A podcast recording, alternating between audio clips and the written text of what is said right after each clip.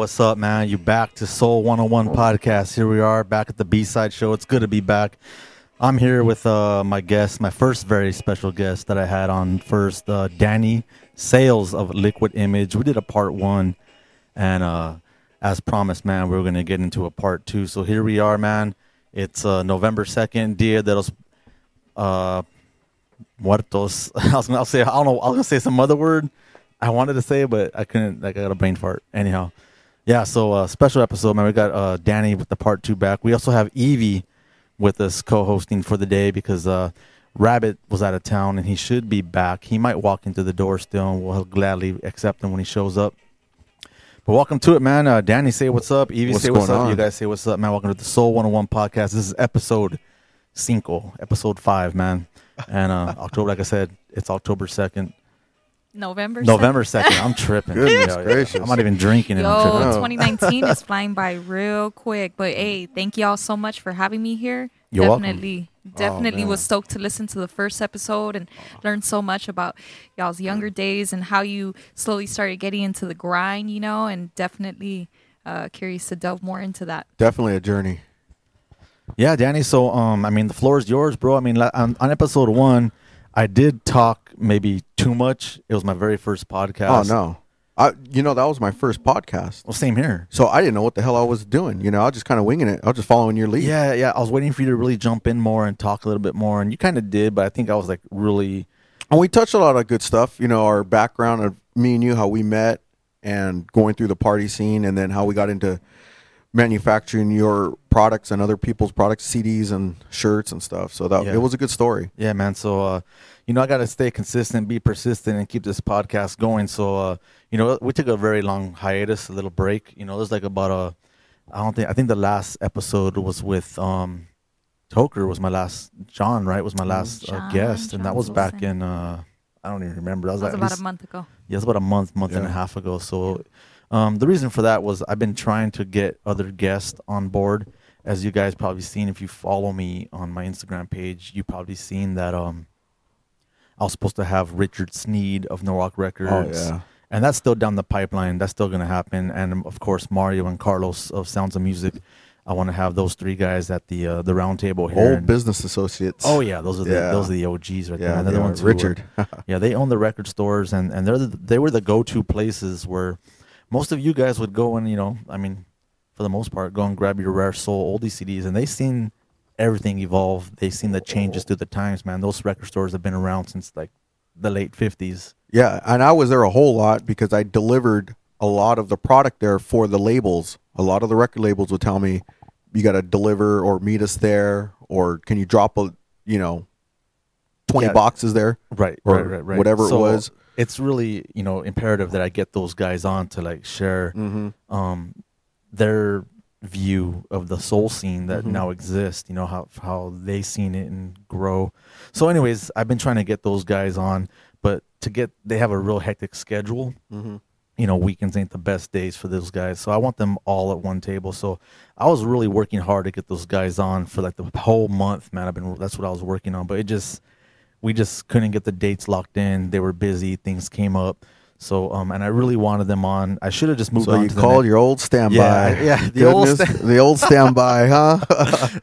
yeah, exactly, man. So I should have moved forward with the next guest, and then I was like, you know what, like, let me just get these part twos out of the way, man. We had Danny on for part one. He was Yeah. our first guest. You know, I, I- you know, I hate to call you a filler, no, but uh, it's all right. That's what we're no, doing, it's man. exciting. It's exciting because you know I grew up to some of those CD comps, and you know just listening to the very first episode and then hearing about cats like you who were behind, Mm-hmm. you know, designing. But it's it's much more like we talked about just a bit ago. Uh, Mm-hmm. just it goes beyond just designing. So I am curious to you know just start it off with, all right, so How did I get to that point? yeah, you know, I mean, because you're a graphic designer, I right? or I'm yeah, still a tell graphic us a little designer. Bit about you know just overall like so different hats you wear, but you know, all in connection to this. so Yeah. how I got there was um Well, before you speak on anything, Danny, Yeah. what's your focus for the day? I know the floor is yours. Okay, So, so- today I'm gonna let you talk, Okay. opposed to like my first episode where I was really kind of like dictating the show and talking. today I want to really let you like have the floor and and yeah. and, take but still ask the questions Oh, so you yeah. help guide me through it. Both of you, Yeah. yeah. for sure. But I mean, Um, so know, my focus is kind of talk about the grind, hustle, life, and how a person like me that came from nowhere, basically almost an orphan, uh, got to the point where I was manufacturing and designing CDs for this scene. So, and then beyond that. So I'll kind of recap a little about what we talked about in part one, but I'm going to go back a little further real Oh. quick. And I'm going to fast forward through all that to try to get us. Sounds good. Yeah. So, So, uh, uh, and and and for, I mean, this is your personal business. I mean, Yeah. you, you uh, uh, people are, you know, if they listen to episode one, they'll know that you sold the shop some years ago and that you Right. ventured on to like other things that you're doing. But you're you're the definition of an entrepreneur. I'll tell you guys that right now. I'm not sure if he's going to share his stories about Yeah. your entrepreneurship yeah. and what you're doing now today. You don't have to get into detail like Yeah. exactly what it is, but just like because you're still on the cutting edge. yeah I'm all over the place. I do a lot of different things. Right. But So yeah, hopefully we'll hopefully we'll hear a, a taste of all that. But if not, worst case scenario, man, you're still gonna get more from Danny, and we're gonna he's gonna take you back to like um just how yeah, I'm going to go back. Yeah. Talk about, you know, how it all worked out.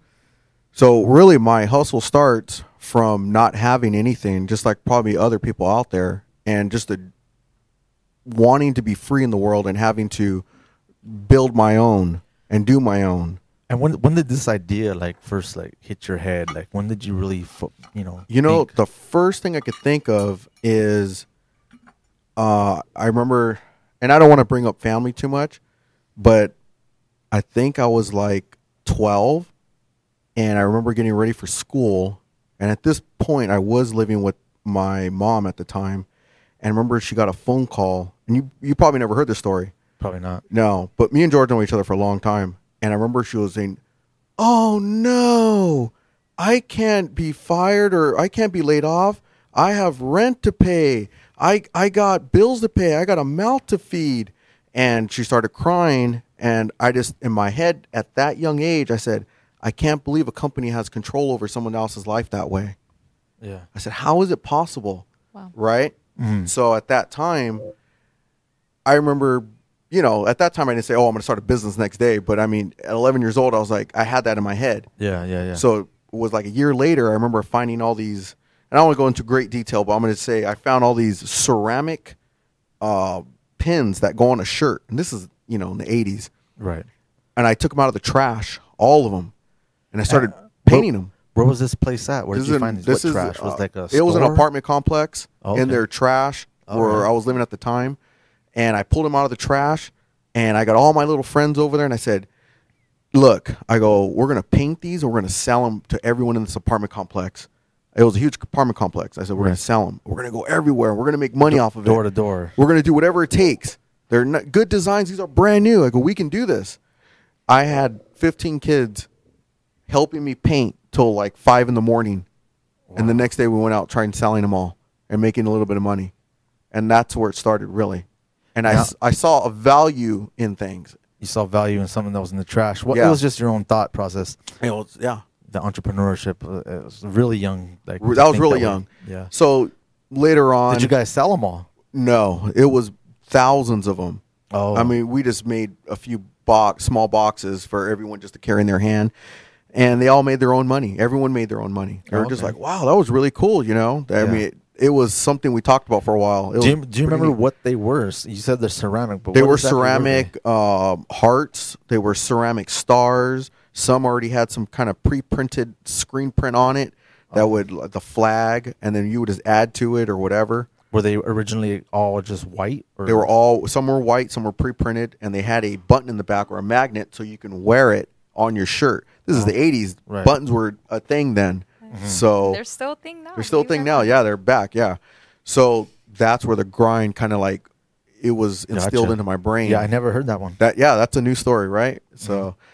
from there, later on in school, uh, I seen people throwing parties, and then that's how we talked about parties. Yeah, and then me and you, part one, me yeah. and your brother met. We got on to doing parties, and like I was telling Evie was when I threw parties in my teenage years at 15. Mind Oh. you, I'm all over the street. I had Oh, yeah. nowhere to go.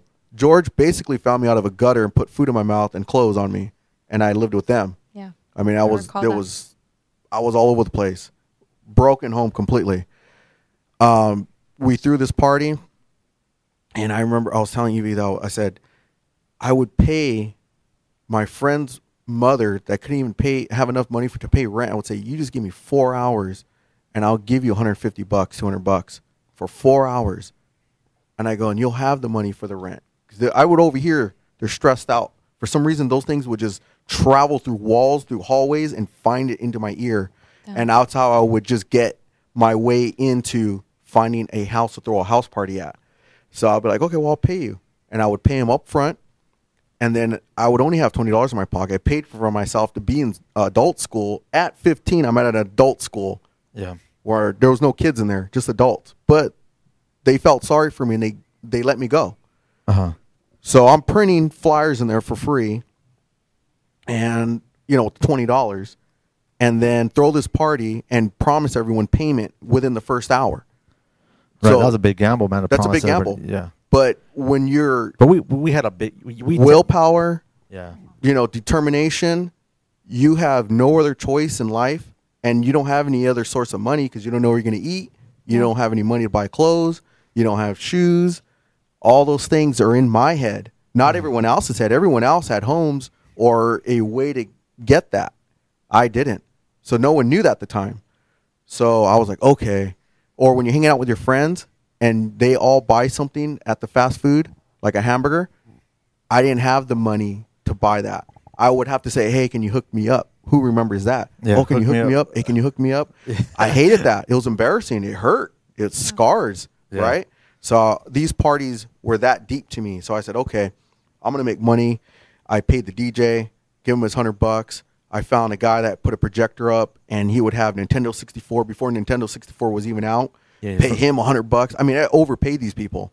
Um, guest DJs would come in, pay them fifty bucks each, and you're thinking, well, where's all this money? I mean, it's just a house party. No, these house parties were making like two to four thousand dollars a night, at three dollars a person, right? Yeah. Yeah. Huge backyards. And there would be swirls and swirls of people just coming in. I mean, they would just be coming in recycling bodies through the front door because people would come in and they would just be like in, out, in, out. After Yeah, yeah. nine, another, and I would call the cops on everyone else's party because I had to make sure this party happened. I had people to pay.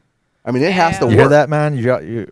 It has to work. That that happened. That was the thing, man. People were calling cops on other people's parties. That was that shit was for real. I had to do it.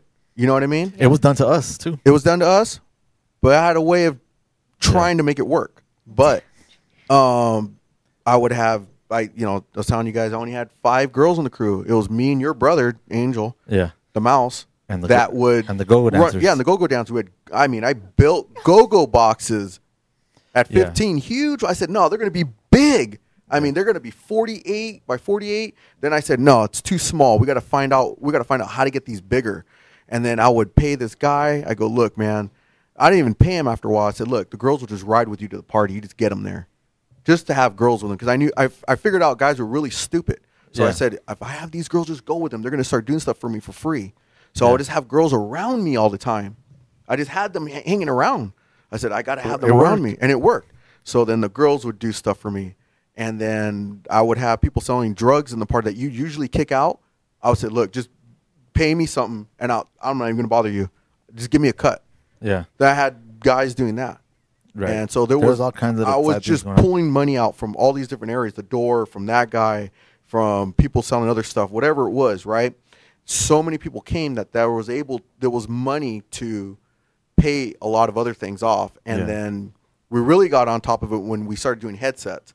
I mean, 16 years old, went to Radio Shack, headsets on, and I would be in the back. Couldn't be at the front anymore because people knew me. They were like, "Nah, you you got to hook me up, get me in for free. Come on, come on." You know, I'd be Yeah, like, yeah. "Nah, You being in the front, everybody's like, "Hey, that's Danny. Let me in." Let me Yeah. So you couldn't be in the front no more. Couldn't be in the front no more. You to put a stranger at the front door with the headset. with the headset calling then- me. Yeah. Then I remember that. Yeah. Yeah. We, we all had the headsets, and we'd be talking to each other. You too, and George? yeah. You were with oh, the I headset? definitely had a headset. Oh, George, every I mean, just so many people. I mean, four. We had four headsets. I paid hundred dollars each at Radio Shack. And this I is mean, the head of the time. This is man. ahead of the time. You know, this is no cell phones then. Remember that. Yeah, so yeah. that was the only way to make that work. I mean, there was walkie talkies. We've seen people with walkie talkies, Right. uh, but when you got the headsets, that was cool. It looked legit. Yeah. I mean, it was just like, wow. Like, what is this? I remember splitting up the money, like I was telling you before this show started. I would have other party crew heads be like, well, "Why is there so much money?" And I said, "Yeah, it's like four grand." And they're like, "Dude, I only make like three or four hundred dollars at my parties." And I was Yeah. like, "No," I go, "I mean, this is like normal." And like, and we threw an indoor party, like a few of those, right? And they were like house parties, but in an indoor event. You're like Paradise Pizza. yeah, no, not uh, even there. It was at um, it was in warehouses. just warehouses. Uh, I had them at you know different bars. I convinced the bar to let underage people in there, and let me throw a party in there yeah. in Well, th- Carson. this is back then, though. this is you back then, and I would tell him, look, I guarantee you, five hundred dollars for four hours. I said it's a guarantee, and it's gonna happen. And I did. I paid it within the first hour because Yeah. so many people came. Yes, we had that drive, and you had that conviction about you, man. So that's it's an how- energy where I just believe when I say it's going to happen. I just I always used to tell myself this. I used to say, "It there's no other choice. It just has to happen." Yeah, it has to happen. And I I say that till this day in everything I do, and I use that to the point where I started doing printing when I opened my shop. Right. And I remember I called you. I said, "Hey George, I go, you know what, man? I'm gonna open this shop up, a print shop. I always wanted to do a print shop. When I was in the party crew scene, I was designing my own flyers, and then I started printing my own flyers. And then I I remember we were all over the place, George, me and you, living everywhere, right? Because I ended up with your family, Yeah. and we lived in San Diego. We we we um we kind of took over the scene. We were there for one year, man, and we met DJ Ka, Kid Aztec out there in San Diego. Who else was the? and they were blown away. Not that I, am trying to cut you off, but they were blown away that I was like, they go, we got to get a graphic designer. I was like, dude, I'm a graphic designer. We went to Kinkos and we were just like designing there. And sorry, to Kinkos they don't exist anymore, but I would just say, okay, well, let's just leave now, and that was it. Yeah. We would just print it out and boom, we're out the door, not even pay. I mean, we had no money, right? yeah, we would just I was like, we're in San Diego at we the would time, dip out. so I remember that Kinkos was what, what, what it city like was a- that? it- I don't know, it was somewhere. It was like a two story Kinkos. So we left there, but Was that in Paradise Hills or I don't remember. It was Yeah. it was so long ago. But I used that, and it was my passion. At some point, I remember saying, "I gotta have a print shop." Because I don't know how to do nothing else. I can't work for anybody because I'll never stay there because I feel like I'm trapped like a cat in a cage, like a cat in a cage. I don't know how to let a company control me because I know that someone can just say your job's over and you're gone. And uh, everyone else that's listening to this can say, "Well, that's my life. That's what I'm Yeah. going through. Welcome to the world, right?" Yeah. Okay, that works for some people. They know how to work the job. I I'm like an untamed person. I don't know how to do that because I won't show up on time to work. Yeah, very determined. Very. Uh, I have a lot of willpower, and I bring out this energy where I'm going to do what I got to do. But I can't do that when I'm confined in a company. Right. I just can't do it. I gotta don't know how to do it. You got to do it for yourself. I got to do what I got to do. The world, I got to be out there exploring the world. I'm an explorer. So I was like, I got to get out of here. So, um, and I had good jobs. I worked at Sony Pictures doing movie pictures. I worked remember. At, I worked at all kinds of stuff, and I quit. I would just quit. People are like, "Oh my god, those are career jobs." Be like, "The hell with that job. yeah. I don't He- need that job." Yeah, he was working good gigs and he would quit them. Like he did it for a month or two. I was working at a company that loved me. I would do two shifts. They're like, Danny, you want to stay a second shift? I'm like, oh, of course. I would do two shifts. And I remember uh, human resources said, you gotta clock out, Danny. You got, you can't just work straight through. I said, I don't know how to stop. If I stop, I'm gonna go home. Do you guys want me to go home? I talked to him like that. I said, I'll just go home. I said, I don't even care about this job. I said, I will quit. I go, that's what kind of person I am. And I got a- I got away with that for a, a year after I said that, right? And then finally they said, you got to go because you just don't listen to the rules. And yeah, I actually trained the new guy, and then they got that, rid of me. That took your job. yeah, I was like, whatever, you know. But I didn't care. Like I wasn't hurt. That was my last job because eight months prior to that, I had already opened my first print shop in Anaheim Hills in 2007.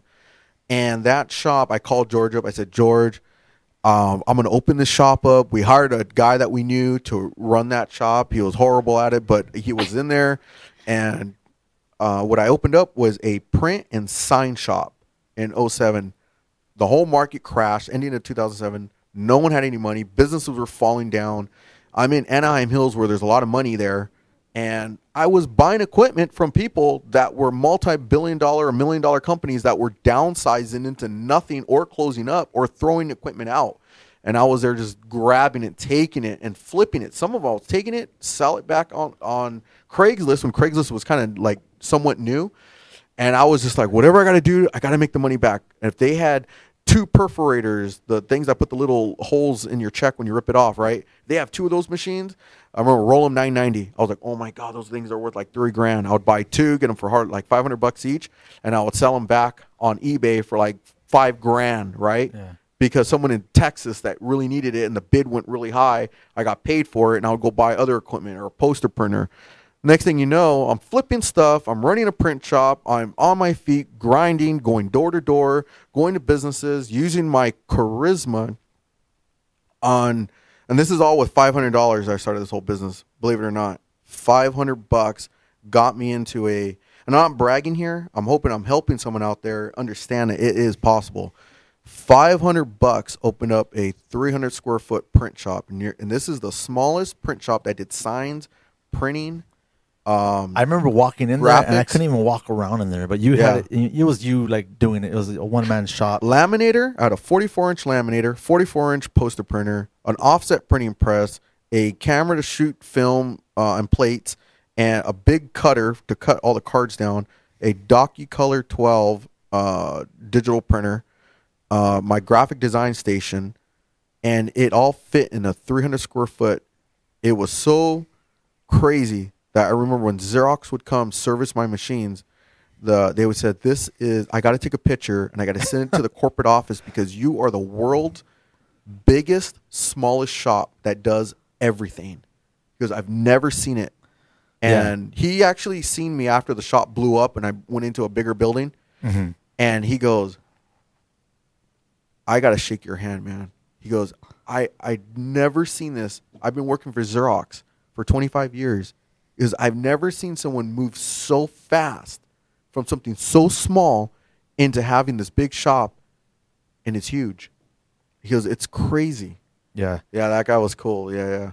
So that grind, uh, that that uh, willpower and just determination got me over to the big shop, which we did. You know, we could do car wraps, we can do screen printing, and I remember calling George up, Evie, and I told him, I said, George, I got everything. So whatever you need to do, I'm here because I'll be here all night. I said, because I got work to do. But if you want to bring something in, and George paid, and all that money just went right back into buying more toys. Yeah. So George would come down, started creating stuff, and his archive is gig. I mean, it's huge. There's so much like what I say R and D. It's crazy. It's just you got so much stuff that's like yeah. And that's R- never been R- released. R&D stands for um. Research and development. Yeah. that was- Basically, we were printing yeah, shirts that never went out. Your shop was definitely my research and development hubble. Yeah, I would go there and just create with you, like till you know three Yeah. in the morning, four in the morning. yeah. I had work the next day, but it was just so. Our minds were just so we were in creative mode. we did whatever it took to get that product out is what we did. So that means george said hey we're going to make a shirt right? And he'll be like hey this is the idea. That shirt was probably redes- before we printed it the artwork was redesigned over and over again till it was to what he needed that whole night. So it would be like five or six hours seven hours next day daylight still there So you'd be doing a lot of redesigning, and you'd be Oh, right yeah. here, just like, ah, let's See, let's- and, I, and yeah. I, I was so grateful to have you. I mean, he's like my brother. We grew up together, and Yeah. um, and anybody else would have to pay like thirty five bucks an hour. it was $45 an hour to sit in with a Yeah. graphic designer and just like sit in with them and like Mhm. do that kind of stuff. But with him, I mean, we were just all night. Just it was like so. Yeah. I had that advantage. I had I truly did have that advantage. That's why I always had that little upper edge. He had every he. I, I told him I said whatever you need, it's here.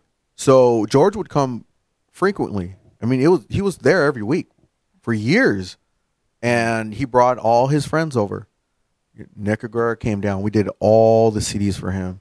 We did all the CDs for Lost Soul. We did all the CDs for everything you could think of was remanufactured through that shop as well. And so many other people would call and ask me, "Hey, you didn't design it, but we need more because that shop came uh, from being such a small shop into the big shop, it was at a point where I said I can manufacture now the CDs. Yeah. So he bought the equipment. So we bought everything cash. No, I had bad credit in that shop. I had bad credit. Dang. I had no money. You're saying, well, how'd you buy everything? It was from the customer base. So I had regular customer base. I Yeah, as- aside from all the CDs, like you, you were printing, you were making big Yeah. giant signs. So what I'm trying to say is, uh, basically, this podcast is about the grind and hustle and how to get ahead in life for whoever's Preach it, listening. man. Tell them. you tell these people out there who have no hope or who, So who want to start their own because I'm not a collector. I don't collect records. I don't collect 45s. I love the music. I love the the culture. Yeah. I love all of it. I mean, You grew up into it. I grew up into it. I had no choice. Was know? a lot of that a- introduced through through George, George. by the way? It was through George because I met him as a young, I was a young kid when I met him. I knew nothing of it. So then you didn't just on a quick side note, you didn't really ever hear any rare soul like prior or I heard music from him from when I was a kid. If it was rare or not, I wouldn't know because I was on a I was focused on other things. But George always had music there. But It she's saying no- before me. Well, before oh, me, before him, I didn't know nothing. I was all over the street. I was all over the place. I had no stable home. yeah, there was, yeah, he had no stable home. wasn't Um, and when I met him, he was like thirteen or Yeah, twelve. 12. So, I mean, Yeah. even if you did hear anything before bringing me, him to the parties Yeah. like Yeah. you mentioned. Yeah, yeah, yeah. First episode. Exactly, That's yeah. funny. They basically felt sorry for me, and they no, I clothed wouldn't me. say it's felt sorry. We just took, you know, we saw the situation you're Yeah. in, and we were able to like, you know, it was just the '90s, man. I mean, I don't, I don't Just get in the car and let's go. Yeah. Basically, that's how it went. They said, get in the car. And that was it, literally.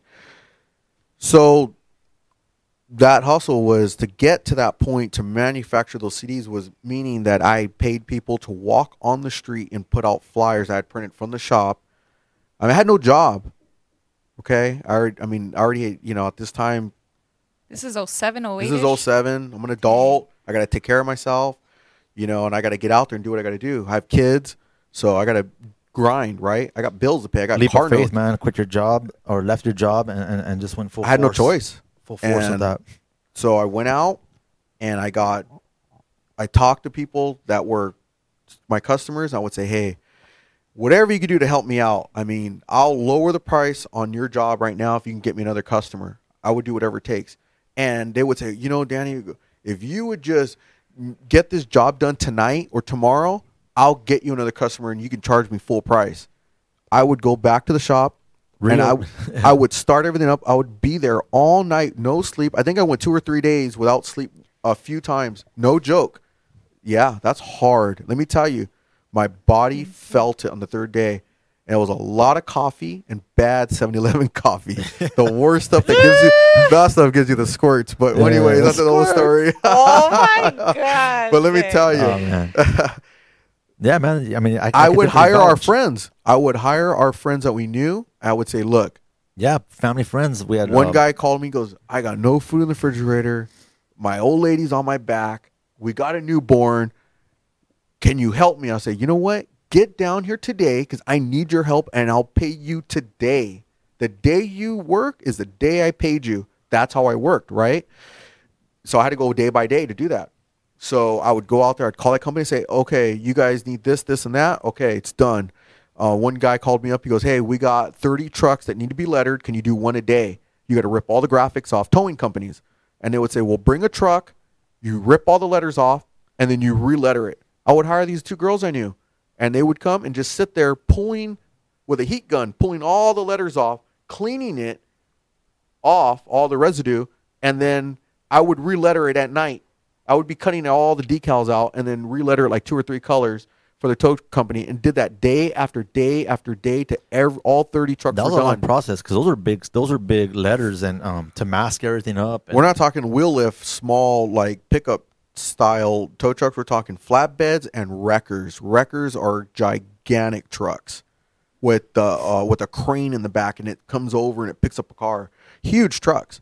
He was wrapping those. Yeah. When the whole wrapping industry barely took up, was like boom, Yeah. like starting to do. He jumped in. On, reflective and all this stuff. I was doing reflective stuff, and I'll be like, okay. They was like, can you get it done today? I'm like, bring the truck now. Trucks would come in. self-taught without even really knowing. Never went to school for this stuff. Yeah. I didn't go to school for that. I went to school for a graphic designer and learn how to offset press. I didn't go to school for signage. And there was no YouTube on that at 2007, there was a to YouTube, but they weren't showing those instructions at that time. Yeah. So I literally had to just figure it out and cut the letters and then lay it down, learn how to lay it down without getting bubbles on it. And that Was got it me other customers, other towing companies, more jobs? more jobs, and moving. The, I had a fuel company that just opened up one day, and he goes, "Hey, I heard you did Anaheim Fullerton's trucks. He's a friend of mine. You did 50 of his trucks. We got three trucks, and we're gonna buy a truck every month." He goes, "What do you charge a letter?" at? told my price. He goes, "Can you do it in one day?" And I said, "Yeah." Can you throw in another 200 bucks? He was like, "Of course."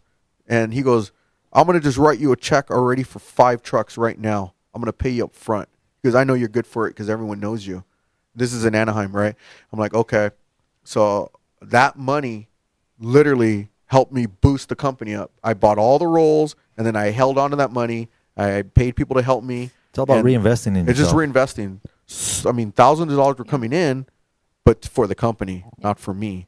I was still struggling, and I still had bad credit. I couldn't and, just and call. this and- is like yeah. after the rec- the recession and Yeah. bad times. And what, what would you say to someone right now? Um, I know this is a Soul 101 podcast, and, and and you know, but I'm letting Danny talk about his hustle, his grind, his mentality, how he how he kind of like you know became the person he is now. Because he's in a whole different venture too right now, aside from printing. Because as you guys know, in episode one, he sold his print shop, and he's doing other things now that are making even I think even more money Yeah. than you did in printing. Right? Yeah, it's doing great now. Uh, but um, but what would you say to somebody right now who's on the edge of like quitting their job and wants to like you know take that leap and who's scared? You you have to just do it, man. You gotta first of all, you gotta want that change in your life so bad that it's like breathing. You have to breathe. You have to eat to survive. So when you think of your future and where your destination is, you have to want that like nothing else. I mean, it has to be such a harsh feeling in your body that you don't even feel doing it. Like when I'm doing all the things I'm doing, when I was building all this this printing business, Right. I didn't feel it. When I told you I stayed up 3 days, I didn't feel that till the third day.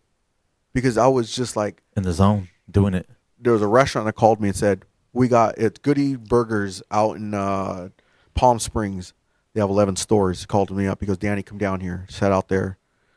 We ate all day. Greek guys, right? Right, right, There's right. Greek guys over there. And he goes, "We need the drive-through done." After we ate and we bullshitted the whole day, right? We went to all the stores, and he goes, uh, "We need all the stores done." I was like, "Okay." And he goes, you know, he goes, I'm going to give you the work. He goes, I believe in you. He goes, I can see it in you. He goes, you got it. He goes, you're going to do this, huh? And I go, yeah. He goes, okay. He goes, all right. He goes, um, I'm, he goes, you need any money? I go, yeah. I go, just, can you just give me like 10 grand? And I said, we're good. I didn't even know he was going to give it to me. I just said a number. I don't even have 10 grand. I don't have money like that. He wrote a check. He goes, here you go. He goes, do all the stores. So I hired a friend, another two friends, did all the stuff at the shop, and I started taking it out there and having it installed. Hired a crane, went up there on the roof, put the signs up. We did all the drive-through, the that light up when you order your uh, menu through the drive-through. Yeah, yeah, yeah. I mean, it's crazy. A lot of stuff is posted on my Instagram. That's just one of the stores. He has so many accounts. yeah, like I mean. I'm just tapping through what it took to get where I'm at. But when you present yourself in a way that you're showing your passion and you believe in yourself, yeah, that's the key. man. people see it and they believe in you and they trust you because you're not playing around. right? So if you're at a job and you're like, I got to get out of this job and I want to start my business, it has to be, you have to give out that energy and you got to have that that determination in you and you have to believe in what you're doing and you can't shortcut any deal. Yeah, you, can't half-ass that. Everything has to be perfect. I mean, it has to be right. The You- timing. You um, can't burn bridges. Yeah, You just can't because you never know when you need that person again. You never know if they're going to refer you to somebody. So when I had a complaint, and I did, I got complaints. Color was off a little bit, or it wasn't the right size, maybe, or I something was off. I had helpers, and something was a little off. I would say, you know what? Keep whatever's there. I apologize. It will be done today. And I would keep everyone. I, the complaint was, Danny, we got to go home. People that work for me, I got to go home. I wouldn't let no one go home. I'd say, no, let's keep going. I go, you're gonna make more money every every hour you're here. You're making money, and you're gonna get paid today. They would say the next day to me. Sometimes the they would say all the way to the next day. They would get good money, but they're like, gosh, dang, you work us hard, but they didn't understand. That was your drive. That was my drive. And you're to them, to- they're like, I'm good for the next few days. I don't need to work. So I would kind of not call them back. I would get someone else, and that's what I did. I would just go, okay, who want, really wants to work? Because Yeah. I mean, every I mean, if you got nothing else going on, why not stack that money away? You know what I mean? Yeah. That's really what it's about. You're trying to survive. It's a survival thing. right. And that's So- the way you. That's your mentality. That's my mentality, but that is a self-employed person, someone that's running a business. That is their mentality too. It's the Yeah. same thing because there there's goals to get to. You know, I see everyone on Instagram saying goals, goals, goals. They have that. It's like a thing they do, right? But are they doing it? Okay, they're doing it, whatever. But it's an image, and I'm not knocking anyone, but I'm saying like, really, you got to really do it. Like it's like a whole lifestyle. It's kind of like working out is a lifestyle. It's like you're doing the diet. You're actually working out two hours at three in the morning. You're doing those things, right? Right. business is a lifestyle. It really is a lifestyle. You got to really grind and you got to know how to go in and flip money. An example is this I'm in a new business now. Well, no, no. Let's go back to the shop. Yeah. Eh, Uh, eh, real- eh, you listen to Soul One One podcast, man. If you guys are like um, on the verge of like you know doing your own thing or wanting to quit your job or you know just taking your business to the next level, um, yeah, this man, man here, man, I could vouch for him. Definitely, uh, entrepreneur, man. I would definitely say that about him. So, um, So what That's where we're happened with with the shop was um, the CD game. So the shop's big now, right? Heck yeah. and George wants to do. He, at this time, George and uh, I keep bringing George up because he's the example. He's right here, and I don't want to, you know, and and is like my brother, so I'm going to keep referencing to him. But there was so many other CDs I made for so many other people and other labels that I repressed for. But Right. I'm going to use an example. You had a large catalog at this time, very Yeah. large catalog, and some other stuff that you were involved with that right. There's a lot of other CDs that, that people don't know about that you were involved in. You had you had your hand involved. I had my hand in a lot of other titles out there, CD titles that that you I guys would probably say have. double the size. Yeah. Okay. I think of at your one catalog. I think at one time we had 40 CDs that yeah. we've put out. So with that being said, we had an issue, and this is 2000, uh, 11, 2010, 2011. Mm-hmm. No one was doing 100 CDs or 500 CDs. At the time, you had to At order that a- time. You had to order a thousand minimum if you go to the replication houses. Right. So I said, okay, that's an issue. So that was the issue because that was a large chunk of money for just any Joe Schmo to like want it. Because a lot of people were starting to get into the CD game. They're like, Yeah. oh man, like, I want to do my own CD too, like you know. Mhm. But You're talking about 2010, 2011, right? right, Yeah. right, when it was boom, when it was just about you know, it was, it was big. even more so booming. More and more people were were accessible to doing their own CDs. But to to play with the big boys, you had to um do like a thousand minimum. And we've always wished, like, man, well, can we just do five hundred or like a hundred? So, anyways, Danny, go ahead, let them know. And the reason why George is saying that is because he had a big catalog, and he we would get he would get calls. He would tell me he'd call me because hey, I got Orders. this guy in Japan, I got this guy in Chicago, I got a guy out in New York, I got a guy all over the place. You know, I mean, just all around the world. And I'm you know I'm not trying to brag for you. I'm just telling you the real truth. Yeah, This man. really yeah, what yeah, happened. you got to tell it because if I tell it, it's like I'm bragging. But No. someone else has to say it. Not and me. I'm not bragging either about what I'm doing. is what it is, I'm trying to help someone that's out there that wants to uh, be self-employed and, and have their own thing and build their own life and their own future and feel free because that's my whole life. That's my lifestyle. Yeah, it that is- really is. yeah, That that's is my lifestyle. lifestyle completely, 100%. So what happened was I said, George, the only way this is going to happen is that I got to find out how to get the money to buy this equipment. I got to figure out how to do it because I don't even know how to do it. right. So everything has to be done. We got to be able to shrink wrap the CDs professionally, like the stores do. Not shrink wrap; they have to be wrapped, folded, sealed. The label has to be on there with the barcode Yep. On top. I said, and we got to manufacture the CDs, and we got to just get it all. And I got to get a, a crew to come in and assemble it because I'm not going to buy the conveyor unit. I said, so we just didn't. The money wasn't there, so I said we're going to figure out how to do this. Damn. So I'll call you when this is done. I said I'll call you when I get it all together. Right. Okay. So, So I did. again, more innovative, groundbreaking shit. Like I said, first to do it. right called him up and I said, "Okay, it's done. I got everything to do the CD from scratch. You could basically come tonight and we can do a CD from start to finish. The only problem is the manufacturing of the actual CD is robotic, but it takes time. And it's not like a cheap uh, ro- print. It's actually a gloss UV coated print onto the CD. Right. It was legit. And I said, it's going to happen. It's as legit as the legit can be. And I said, Ah! That was it. I said, and he made it happen and we were able to do if i just needed 10 cds he just made me 10 cds so George, but i would co- make it worth his while. I'd be like look i got i got a catalog of like you know 20 plus things. Let's do 100 of each so many CD orders were coming in from George and from And all other these people, other people other people and bands. I had bands and inspiring bands and people that were traveling around the world. It sounds like the 80s, but they really were in the van. I remember this guy came in a van and there were all these young guys in there and they were like ska guys. They're like, yeah, we're traveling. We got all these uh, uh, things booked, all these shows booked, and we're going to do it. And and I was like, okay. He goes, we're going to stop at your place first tomorrow and pick up the CD. So make me 500. And I was like, oh, okay. I just got the order.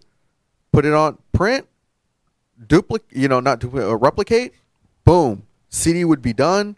The girls would be there to assemble and wrap, box it up. He would come down, and order would be done next day. 500 CDs, just like that. yeah that was unheard of That was unheard of at the time.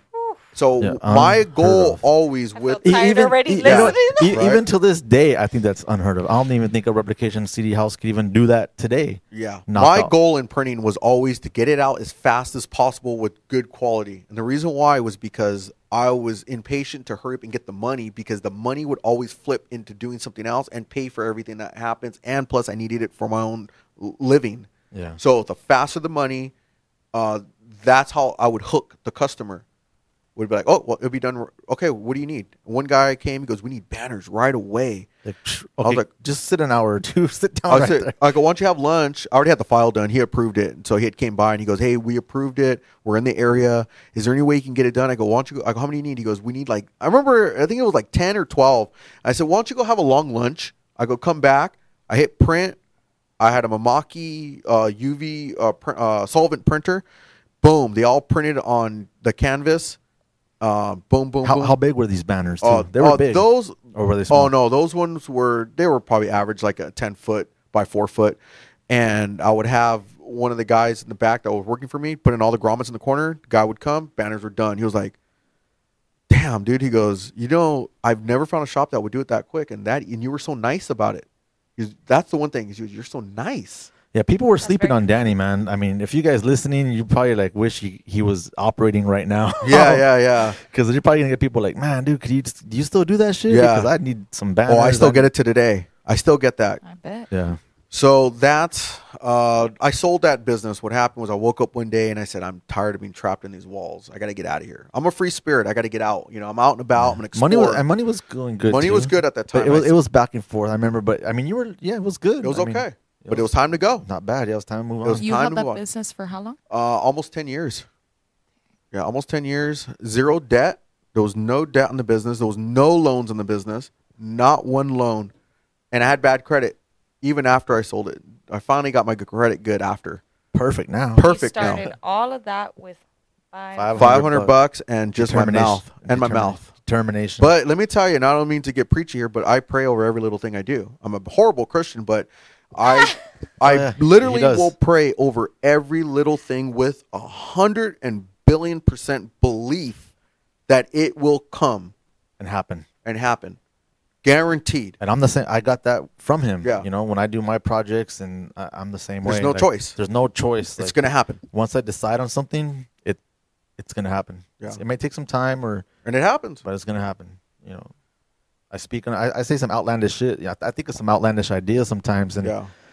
they're weird. But or that's whatever a creative that's a creative side. Yeah, I'm Creative yeah, people say that Yeah. because that's what you're doing. You just speak out loud. Yeah, And it but it comes to term. and I just say, you know, that's what I'm gonna do. I'm gonna do it, and I decide on it, and like Danny said, pray on it, whatever, and Yeah. all that, and think about it, and put positive energy into it, and it's gonna happen. So I got a few things lined up in 2020, man. It's gonna happen. Yeah. I love it. Say I Yeah, hope man. I'm there for it. Yeah. Oh, yeah, you'll be there Yeah. for it. We'll be Yeah, I there. hope I'm part of it is what I mean. oh, of course, man. So I sold that business It's gone, and I said, And that big, uh, that business name, just for the people, real quick, what was that called? uh, "Liquid Image." Of course. Yeah. And, and and for those of you, you know, we've been talking about where our soul oldie CDs and all these compilations and stuff that he's. If you ever see Liquid Image on the back of a CD, you know that was my guess. Yeah, you'll see them on the back of your all your CDs. You'll see them on the back of a lot of other CDs, Lost Soul stuff. If you know, Yeah, look on the Oh. back of Lost Soul. I mean, I'm just trying to like, Yeah. you know, pe- people like to, do research now. It's all about Oh, like yeah. going back a little bit and, Mhm. and, and and you know seeing. and you know, Uh, I'm not truth. bragging about it. I'm grateful for all that. Like I see it, I'm like, I don't even look at it as like, um, wow, like I'm on a CD, like I'm somebody. I look at it like, wow, I remember the day I did that. It's like almost like giving birth to something. Because I remember sitting on the floor at Robert Ramos's house with my- a brand new iMac that I bought. I bought a brand new iMac strawberry. I don't know why I bought strawberry, but I just bought it because I thought it was cool looking. What the hell's a strawberry? It's a that? strawberry iMac. It was the color strawberry, Oh, and I bought What- it. It was so brand what year was that? new. That was like 90s then. That was yeah, ninety nine. Okay, yeah. that yeah. money came from Lost Soul actually because he gave me a deposit, and Right. I didn't have a. Com- my computer was. I brought a computer one day to his house, and it was in pieces. It was an old Mac Performa, and it had no top on it. You can see all the circuits on there, and it was all over his kitchen table. And I said, he goes, I gotta get four volumes designed like now, and he goes. And the computer's slow, and I go, "Give me a deposit." I go buy a brand new computer. Yeah. So he did give me a deposit. I went and bought a brand new computer at CompUSA. I paid like twelve hundred bucks for it. I didn't have that money either. That money just went straight into the business and went and helped me build more. That's what you do. I mean, Yeah, I, so, I um, literally suffered, you know, wearing like Yeah, so so back Yeah. to the Lost Soul days. You going to Robert Ramos's house? How, uh, how was that experience, man? How- how, um, you know, Robert was a good dude. Yeah. He really did help me a lot. He- a lot of the money from Lost Soul helped build. Uh, I know we're talking about. Soul. Have you met Sal? Do you remember Sal? I met Sal. Yeah, he's he's a good guy. Yeah, I never had an issue. Actually, he got me some work, some other CDs that I was doing for other people. right. So yeah, it was. uh You know, he yeah, so my listeners, they're you know, like I said, they're more, they're more. I mean, I know it's it's amazing what you're talking about. Yeah. Your hustle, your grind, and you're trying to help people with you know, um, if they're. In I'm trying to inspire somebody. Yeah, you're trying to inspire somebody Yeah. listening right now. You know, I get that, but also I have a big fan base. Uh, not fan base, but I have a lot of people listening who are probably wanting to hear more about. Uh, I don't want to yeah, Sal. it, but they, no, probably, they probably want to hear about the experiences. Like, well, how was Sal? How was Robert? Like, No, how, how was. George? How was how was Nick? Like, you were because you sat down with all these people, I sat down with all of them. and these people who are listening don't have their CDs, so um, they probably want to know a little bit about like you know how was your experience. I had that CD. I had some of the Lost Soul CDs. Lost and Soul I was- You know, I was a kid. Well, you know, I That's was amazing. introduced to it. Yeah. You know, by fam and whatnot. And man, never thought I'd be right here. You yeah. know. Yeah, yeah. No, I appreciate that. Yeah, dude. um, George showed up to an apartment I was living at, and he came with Robert. He goes, "Oh, I got this guy. He he did underground oldies. Me not being a collector or, Or- anything, right. I'm like, okay, uh, Like, okay, bring them. bring them, whatever. And I had an extra bedroom there, and it was just my graphic design room. This is in '98. Yeah, this is before because he was like he said he was always graphic Yeah. designing and that was his thing. So whether it was party crew flyers or just Anything. you know anything to get a job or you know doing menus for somebody, like he had his own little room always set up. yeah, before the shop. before the shop. Yeah, it's so this is the in '98. Right. And, again, um, the graphic designing, a lot of that started with like the first story you mentioned of the. What were you talking about? The button magnets. Uh, Yeah. that no, those were just a hand painted. Those Yeah. were just yeah. It, I No. wasn't even graphic designer then. He I was, was just, yeah, he was 11 years. Old. He was just talking Yeah. about how he had the self determination and motivation in him. For- yeah. that's when he caught on. That's when he realized like Yeah, I was just that in him. curious about like the artistic like development. The like, have you always been like? yeah. Since Uh, you were you know, kid, I you liked know? fashion. Um, we had a magazine that he did too. No, uh, we spoke on an episode. I one, skipped think. it. Yeah. Well, we, we talked about back then. I had But a just magazine. speaking of fashion, like you know, I would model clothes. wh- he would go to Melrose, and we would go to Melrose, and we would just go to these crazy like stores and buy some weird shit just to take crazy ass dope pictures. Go to find a crazy ass spot to take these pictures, Yeah. and Yeah. just for his magazine, just to take pictures. And I was I was the guy model. I was would the always, guy model. I would always wear like Yep, crazy shit. George. yeah, I had different. You know, I have in those Love it. to this day in that magazine, uh, my pictures are still in still there. there. Yeah, I still have them. And that was because I was in printing school and I wasn't getting enough recognition in the party crew scene. So when I found the girls was through when they were dancing for me was through that magazine because I used to go up to girls because I'm a very shy person. I don't just go up to a girl and say, "Hey, what's up with me and you?" A lot of guys do that. I'm not that person. I just don't do that. I will just wait till they say something to me uh, or whatever, or we just get along, right? Right. So at that time, I would use that magazine to talk with them, and then we would do stuff. And I really liked the grind of it. So I would say, you know what? I go, we can do this. And they were so inspired by my energy and with the idea, they would just let me take pictures of them. So I say, let's all get together, get your friends. Started taking pictures of girls, put them in the magazine. I would try to get stores to advertise and give me a little bit of money to be in there. I had Gold's Gym in there. I mean, this is a four-page black and white magazine. What was the name of it? Uh, it was called Mystique. Mystique Dynasty magazine, Right. And uh, it's in my IG as well. I have some pictures. It's in in his archives. Yeah, He it's in my has it. archives. It didn't really go nowhere. It didn't go nowhere big, but for a kid, it was big. Yeah, he was like 16, 16 when it came 17. out. And, Yeah. and, you know, here he is gathering girls, and we're just going to, you know, I was driving, so we're going to Hollywood. We're going everywhere. Whittier, Uptown who Whittier. Who doesn't want to dress up a girl and just go take pictures at, in like, Hollywood Hills somewhere?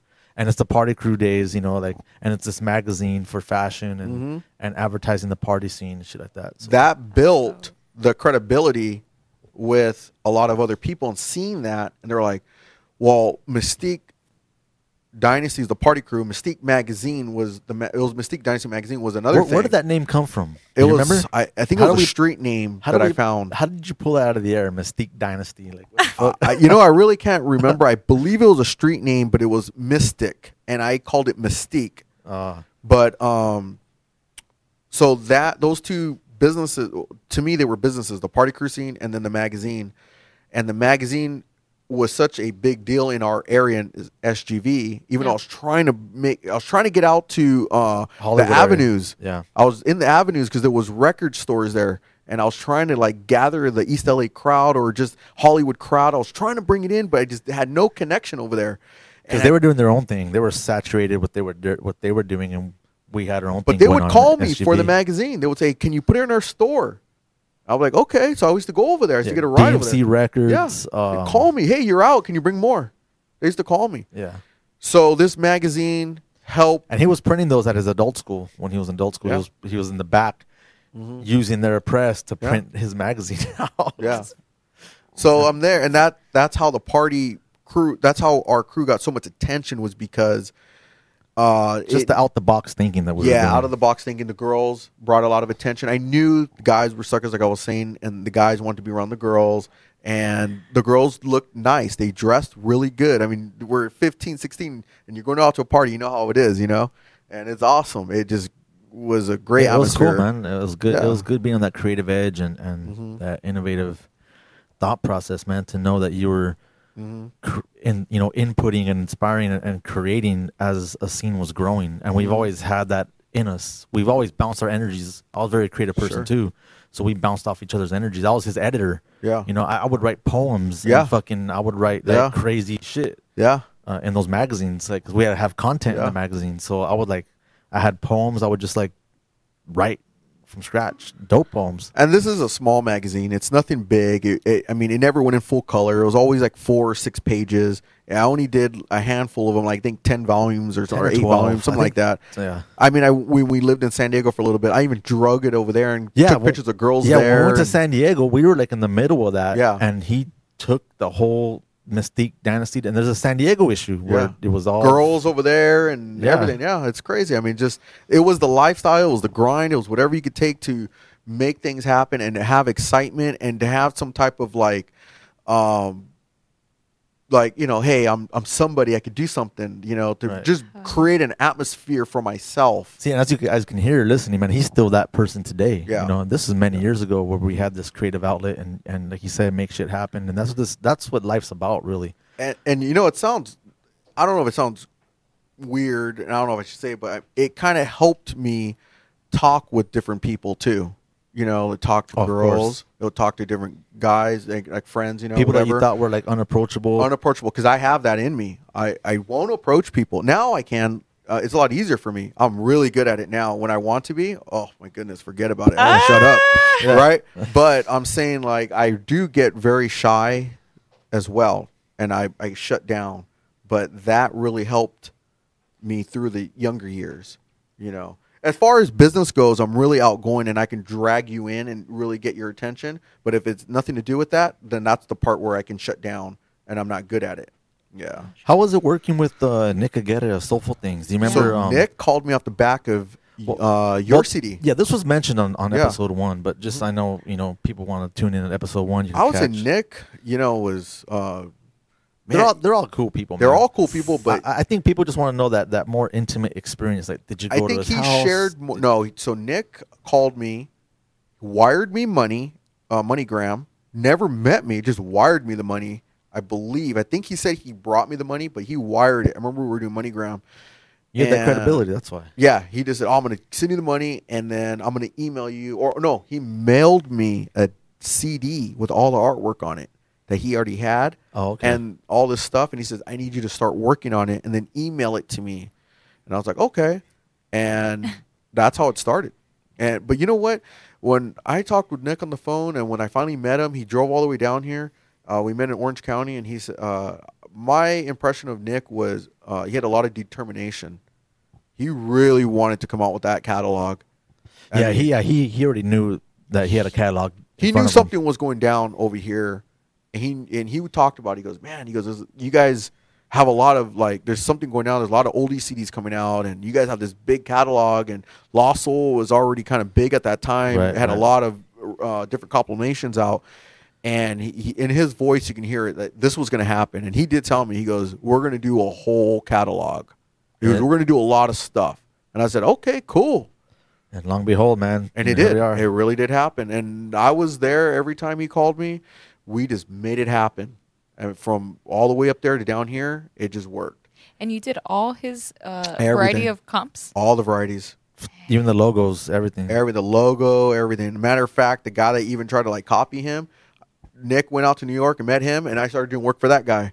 Nick just has a, a, a good charisma. He just brought the guy in and said, "I worked it all out." And That was it. Just Nick's good at that.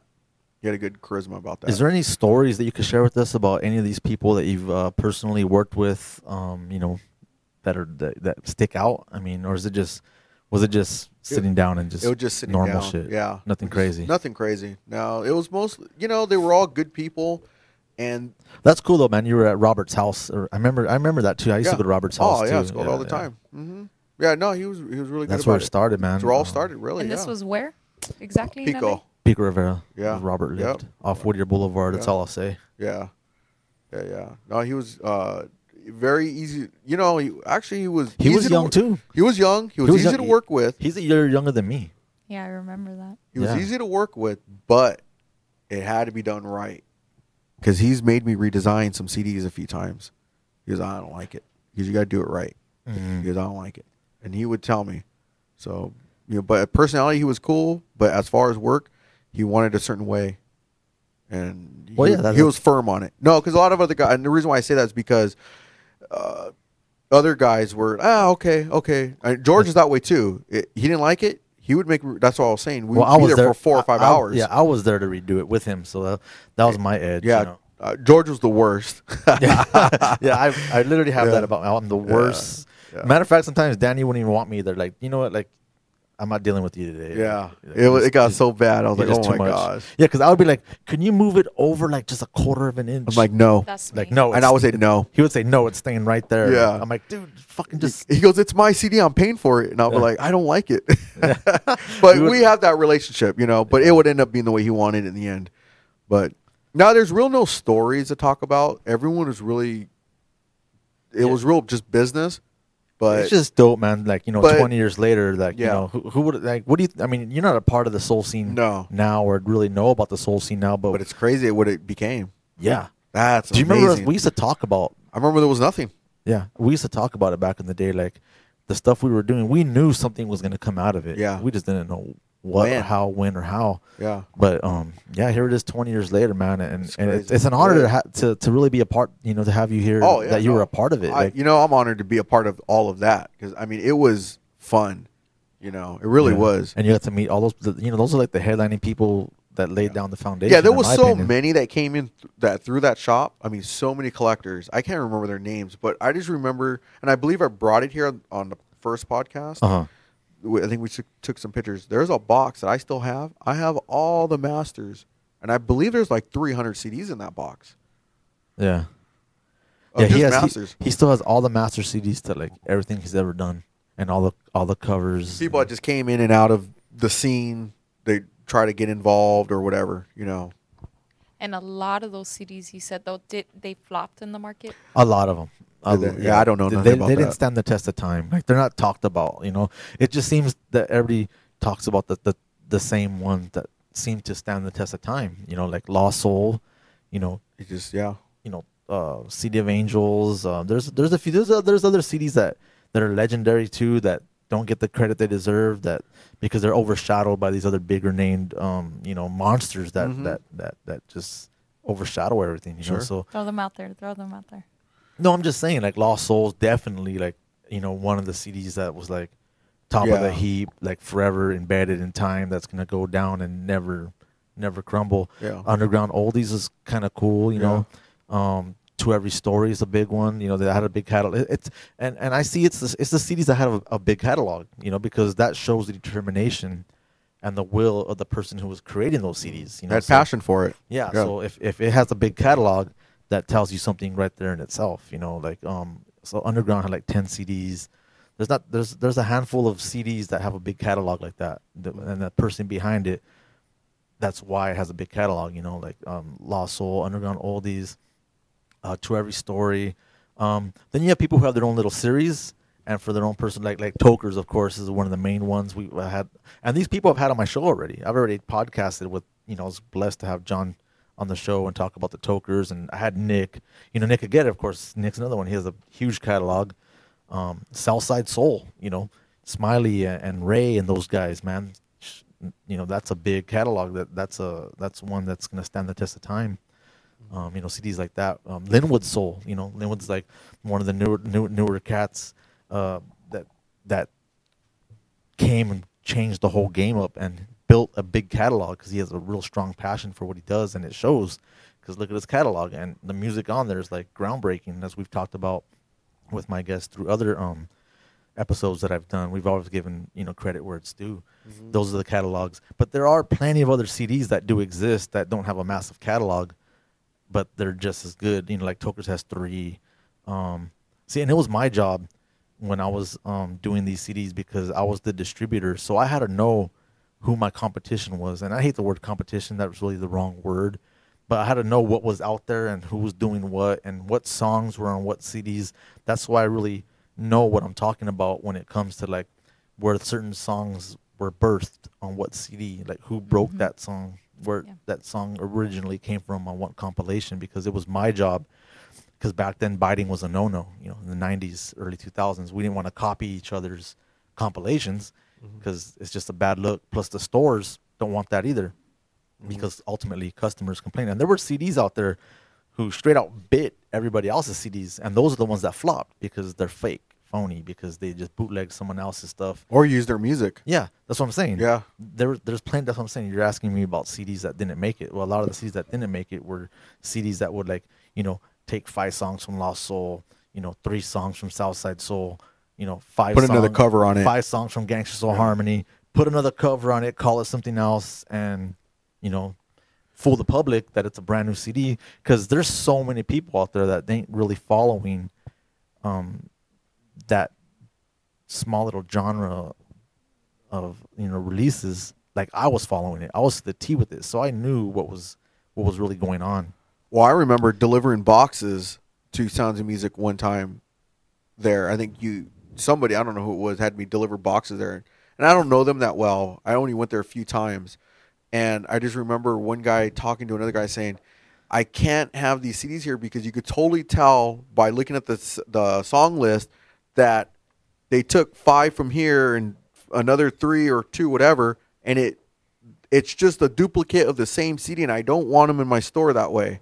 And it would just he goes, "Look, yeah, because the stores have image to uphold too. You know, like they want the freshest, dopest, rarest, original shit in their stores. So when people would do that, you know, and those are the cities that failed. Yeah. I mean that was your question. What are the cities that failed? I don't. Yeah. I mean, I could probably name some, but I'd rather not because I don't want to like. Yeah, yeah, yeah. It's just you know I'm not gonna do that. People know who they are. What what you know people. There's people in this scene who know like I do too. You know, the people who know, um, you know what songs were on which comps if they're from the you know my age, because there's people too that just get into this because of Instagram and Facebook and they never really grew up listening to rare oldies. I mean, they maybe heard of them, but they weren't really into them, into them until like Facebook and Instagram came around, and then they got into it all of a sudden because it's like the thing.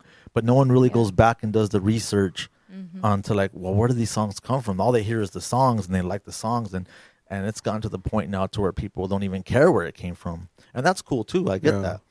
Yeah. I'm just here though, as long as I breathe, I'm gonna let people know where the fuck shit came from. You know, Mhm. that's just where I'm at with it. So, yeah. um, You're more like a historian. yeah, Yeah. I, I mean, I guess Yeah. you know, Music I'm still. Yeah, yeah, right? Yeah. yeah. I'm one of the, I'm one of the, Like old- a I'm- encyclopedia. I'm one of the dudes like. from the '90s Yeah. that's um, that put out CDs that's still actually here and interacting within social media. There ain't too many guys like me if you really think about it. Like who else is from the '90s that made CDs, was in that era of like you know creating the catalog of CDs, and it's still very active in the social media life Yeah. there ain't too many dudes who came from that era. That's why I know what I'm talking about because I, I lived it. You know, so I remember you know Sure. all the the comps and what CDs and what songs came Yeah, from what. cool, huh? It's good to know, man. I mean, uh, you know, and I'm not trying to put no one on blast or anything. It's just educational. If someone ever wants to ask a question, like, hey, well, what do you think about this? I'll I'll I'll speak my mind. And that's what I like you. about bar sessions when you were doing that because it felt like that's where I got the historian thing from is because Yeah. I remember you sitting there Oh, man, playing the record, sessions. you We're have in the all the drinks. I love it. Yeah, we're in the very room where bar sessions took place, man. We're at the B side. Well, shop. you know what? I think it's more raw. What I liked at a as a creative person is when you were at your house doing, the doing bar it. sessions. It just seemed more uh, more less distracted, but Yep. more in depth because you would really get into Well, you know why? Uh, Because people were interacting. I was going live, yeah and people would ask questions, yeah. and you know, I would be drinking, and I was able to answer questions. Yeah. You know, because No, I liked it here at the B side. I love it when it was here. I mean, it was awesome. I mean, it was great. But I also like the addition of you doing that at your home because Yep. it just it was more Same. raw. You really got into everything. I really got In drunk. yeah, yeah. Well, you got to keep getting you drunk. In your element, I would, know, yeah, I was in my your element. I really Yeah. got buzzed. I was having a good, it's all about having a good time yeah, and sharing oh, knowledge. of course. Yeah, in my in between time um, of the bar sessions, you know, I would go live at my house and, and, and play records, and people would just ask, you know, the right questions, like you. You that's know, where it really started Evie- for me. y- and you yeah. know, that's why I'm here now, you Yeah. know, because I'm not going to lie, you know, we're talking about social media and how a lot of that definitely in a way has saturated Mm-hmm. a lot of the scene absolutely you know but then there's cats like myself you know where i probably wouldn't have known these backstories had Yeah. it not been for the outlet of social media you know Yeah. it's because you grew up to all of this but you know like you said you just don't know where to begin where to research etc you know maybe you might see liquid image or whatever but you, You might not know. find on google you know Yeah. The stories and all of that you know so this is where you know george you know i've mentioned many times has been the key person where i've been able to get a lot of my knowledge in these last couple of years of really digging further behind you know just all the all Appreciate the that. stories and archives you know which it's and there's more people out there that have knowledge. Uh, you know, they're welcome to come on or do their own thing. You know, share Yeah. the knowledge. Is you know, um, it's Yeah. just I I encourage people to ask questions. You know, You know what? I actually had requested you to be on here because you know I I thought you were an exciting person, so I was like, you got you got to call her. yeah. Yeah. Give you know, I have my guest Evie on here. Uh, give a little, just a Yeah. quick little, Put you on the spot, girl. yeah, backstory. which you, know who you Spit game. because you you you you you're no stranger to radio. There's a pro right here. People don't even know, right? Yeah, she interviews people, and so uh, it's a good fit. She's man. killing the game. yeah, she's she's good. so Evie, let them know, man. Um, you know, just briefly, real quick, like yeah um well i'm trying to think Trying cat Um, caught your tongue. just brief. I mean, you don't have to go into detail. Just you know, shoot some shit. Like you know, yeah, I was born and raised here in LA, and um, you know, I went to college up in uh, Northern California, Humboldt State, and just moved back. Uh, but these last few years, just seeing little by little. You know, what's so funny is that I remember um, when I was much younger, you know, listening to a lot of these rare oldies because we all grew up with Art LeBeau and you name it, right? But I would always be like, why? Why don't we hear these like real rare gems, you know, on here? Why am I not listening to the Whatnots on radio? Why am I not listening? You know what I mean? I love them. Yeah, Um, Black, why isn't Black Ivy on the radio? Oh, my other favorite group. you know and i was i was about maybe you know 12 13 when i could say i really started hearing you know um, more rare underground oldies through the lost soul comps and and and I'm glad you found those because you're you're quite young. You're a different generation. yeah you come going from on diff- 27 Yeah, so she's from that different generation that's young that didn't really come from our generation, Danny, from the 90s and early 2000s. You know, she's from a totally different um, aspect. That's why I brought you on too, because you could ask maybe certain questions that you have for him from your aspect of it all. For like, because I'm sure I'm not sure if you have any questions to And ask I- myself or him. On, Yeah, on I'm funny sure there's a lot of questions, but right now when we're talking here on the podcast with Mike's, and you tend to brain fart and forget stuff because you look at that, you have that puzzle look on your face like, right now. yeah Like, no I wanna, no like I want to ask a question, but what the fuck am I gonna ask? Nah, You know- but it's exciting. It's really exciting, you know, just hearing a lot of the stories behind um, just the grind and the process that really went into, And you the- know, just manifesting your passions because Yeah. ultimately, like, it was a passion, Mm-hmm. but it was also definitely part of survival, you know. But at the same time, you know, like, we could look at it through the lens of music and it's like, yo, like, I need this, you know, George. I know you said, like, you know, just like because we talked about that you know Mm-hmm. what what really like drew you so like in fire with soul music you know like and it's like music saves our lives. A lot of us Yeah. talk about that I, but I it's just had to um I just I just felt like like you did like I really have I really had to give all those artists as I was as I was discovering them and unearthing them I had to give them their voice back again. And I was in a position in my life you know to like make these CDs and and reintroduce their music to the world you know and and let people like you like hear it and like man just get blown away just feel what i felt when i heard it you know? And that's that was the ultimate goal honestly. That's that was my drive and passion right there. And it's just- funny because you said that when you were collecting right that there was a lot of folks like around you that they were just like ah don't be playing them rarities you know Oh, yeah right? yeah because no one that, th- i'm talking back you know be like this is like groundbreaking stuff when we were like unearthing like i said unearthing these gems that people now know you know now now people know them you know but back then they were really unknown and a lot of people like you said grew up with the mary wells the Art LeBeau, the east side story songs and that's all they knew and to this day i'm not knocking it but people grew up a certain way and hear certain oldies and that's their life story and, and that's that's the soundtrack to their life so to re- to introduce some new stuff if they ain't feeling it or liking it they'll just shy away from it Like, but that's not oldies. I heard that. That's Yeah. not oldies. No, these are oldies. And they would bring an Art LeBeau out. yeah Oh, it bothered me yeah yeah because I was introduced to your side, and I was like, "Wow, I love this new stuff."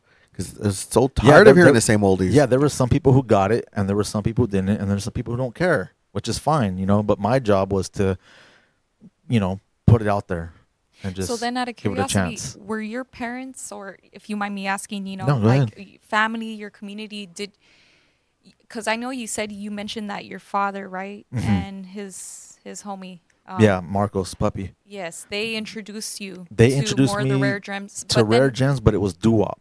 yeah so you So it wasn't really soul. It wasn't really soul music, but it was doo wop. So when I heard that rare doo wop, because there is also like mainstream doo wop and there's rare doo wop. So the same thing holds true for soul. You know, there's mainstream soul music, top 40 stuff, and then there's obviously that you guys know rare soul. So I was doing doo wop for like about a good two, three years of underground hardcore, like Li- Willie Logan and the Plaids, You Conquered Me, like just doo wop songs like that. That you know, I grew up. Um, that my dad actually had the records to, and Marcos had these records.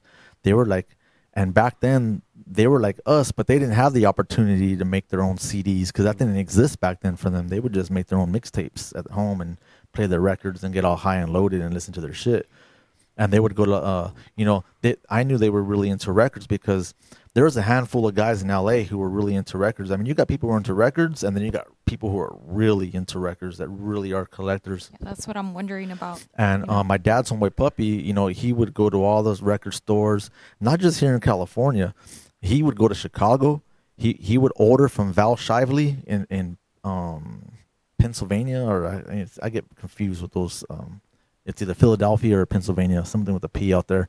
He would like get a cat he would get like you would get that music from Val and you know that's a whole different sound of doo-wop and style and New York. So he was up on his shit over the guys that were just buying the Art LeBeau stuff and the East Side Story stuff. He was going that next step further with the doo-wop and getting those records in. And that's what I was hearing when I was like 16, 15 years old through them. And it blew my mind because I knew the Moonglows and I knew all the common doo-wop that played. But when they were starting to play all that underground rare doo-wop stuff, I'm like, what the f-? like? It just sounded different, and it just had that like that sick ass like sound to it, and it, it instantly took me over, won me over. It's like, man, that's just, just the shit. And And what's then- funny is that you know, like how many people around your age were also being able to be exposed to a lot of that. You know, like not that many Oh, because that it sounds many. like Yeah, there was not- very few of you who really gravitated towards wanting to further discover and dig underneath further. You know, and that's kind of the same effect that happened I- with I- us in our generation through the CD comps. You know, Yeah. but. I don't think there was like many cats around my age like that young. I mean, not to put it out there, That really got it. that yeah like you know what i'm saying you know That everybody was just straight up on lebeau you Right, know right, right, and whatnot but when i you know luckily thankfully just like how it was for y'all you know like Right. had a theo who copped the you know lost soul comps and started Exactly. listening and i was like wait a second you know and That's you bad. just get further Right. reeled in and reeled in and reeled in and you're like yeah so that's how it happened for me, you know. And I'm not gonna lie, you know. Unfortunately, I also, you know, had deals where a lot of that rare underground stuff was being, you know, ripped off through LimeWire. You mm. know. Oh, oh or LimeWire. Yeah, Those good old days. surprisingly, you you were able to find actually a lot of like that crazy? cuts. Yeah, Yeah, you crazy. were, Yeah. you were. So Yeah. that that was another way in which I was able to slowly access further because you know at times you just you couldn't you Couldn't didn't have down- the yeah. feria to cop a Oh, CD, you know. So and that's when LimeWire was really starting to blow up, right? And Huge. and YouTube and whatnot, you know. So that's how it happened for me, you know. Now it's so easy, so the- accessible. exactly, like the same principle. You know, like you like you said, you had a Theo that introduced, and and boom, it caught Yeah. on. But now with social media and Facebook and Instagram, like now everybody gets to hear all the you know because there Yeah, was it's no- really accessible now. yeah yeah there was no social media back then either at all. So like it was just really like a small little scene of Digging, going out on foot. going yeah fo- you know pasadena swap meets uh, all those record shows it was a really small community of people. And like i said me and robert man we were like the youngest dudes at that at the, everybody else were just older cats veteranos just older dudes man. They weren't you didn't see 18 year olds digging for records in the 90s like the hell? Like i was definitely one of a kind me and robert were like i'm gonna say it we were like one of a kind you know? Who else do you know that was like you said in the 90s that was 18 digging for records and trying to create something new? And and, and collectors would come to my house and, and that's how i got into soul music because they started showing me soul records. And they were called group soul. Like hey man check out this group soul. And everything was always five bucks. Like the dopest rec- sweet soul records were like five crazy. bucks. He would he would like hey check out this Never jam here and like you said it'd be like the whatnots. And those are still cheap records to this day but they'd pull out stuff i remember one time i got this one record and i swear it was only like 20 bucks. And it was um the soul brothers inc. And it was uh, on a, a song called goldeneye and um, I think I got that for like twenty bucks, and that was a cool little soul record. But now that record is like a grand or two, and it's super rare. Yeah, Mike Noriega would even say like, "Dude, Goldeneye, like you know, Pyramid, like psh, that's like the the mecca." But back in the back then, no one really cared about that soul. Everybody was into doo wop. Doo wop was like the sound of the of the '90s. Like that was just that was like that was that gangbang shit because everybody was really gangsters back then. So. Sweet Soul was kind of soft, like that was soft music. Like, oh, that's kind Really? of soft. Yeah, they wanted that hard gangster music. They wanted that doo wop. But Oh. you know, sometimes I always wonder, like in the actual era when that music was coming out, right? Like I just, I, I always wonder about, you know, the communities, like what that was like, and maybe people collected, maybe they didn't, but you know, like I, you know, I just wonder for folks like prior to even y'all, you know, like what they thought of of those records when they had it in hand, you know, and because yeah, You're talking you know about when saying? they first came out? Yeah, I'm talking about like when these records Brand first new? came out. Yes. oh, you know what it was? I'll tell you what it was. I'm not even a collector, but uh, it was a grind. It goes back to that. Yeah. It, it- they didn't feel it. They were just excited to put something out. They just had a passion. They wanted to hear themselves on a record and go put it out and see if they can make it. That's what it was. It was just great. Even if the song wasn't that great, um, on a record, it's a oh yeah, grind. sure. It The- was a yeah, grind. Yeah, the groups just like now. You know, I mean, with- everything. It was a hustle to get out there and do something. So that's the theme of the day, man. Hustle and grind. We got Danny Martin uh, sales. That was Yeah. fucking I'm like, who the Boofed. that? We got uh you know, we got Danny here talking about the hustle and grind, man. So those of you listening, I know it hasn't been too much of a you know a soul topic or anything like that, but um he just wanted to come back and do part two and I want to do part two and really educate people and try to, like I was saying, inspire, inspire somebody. people, yeah. yeah, I want to inspire s- somebody. That that whole shop is long gone now. I sold it to two different people. Yeah, we- and that was in 2013. Yeah, speaking of long gone, um, we've been on the podcast for a little about an hour and some change, so we're we're probably gonna wrap it up in about twenty minutes, maybe. Okay. So if you want to fly through whatever you want to fly through, what else? Uh, you know, I'm not sure what you're doing now all these days. Oh, do you have any questions before I move on to that? Handle it. Okay. Um, yeah, so I sold that shop and I got into the food business. So I have vending machines. Um, I have 128 locations, 240 machines. What happened was when I sold that shop, I had some money to play with now, now that I sold it. And I said, I was hanging out with all these Greek guys. I had these restaurants and, uh, they would be home sometimes and they said, you know, when we're home, we're sleeping.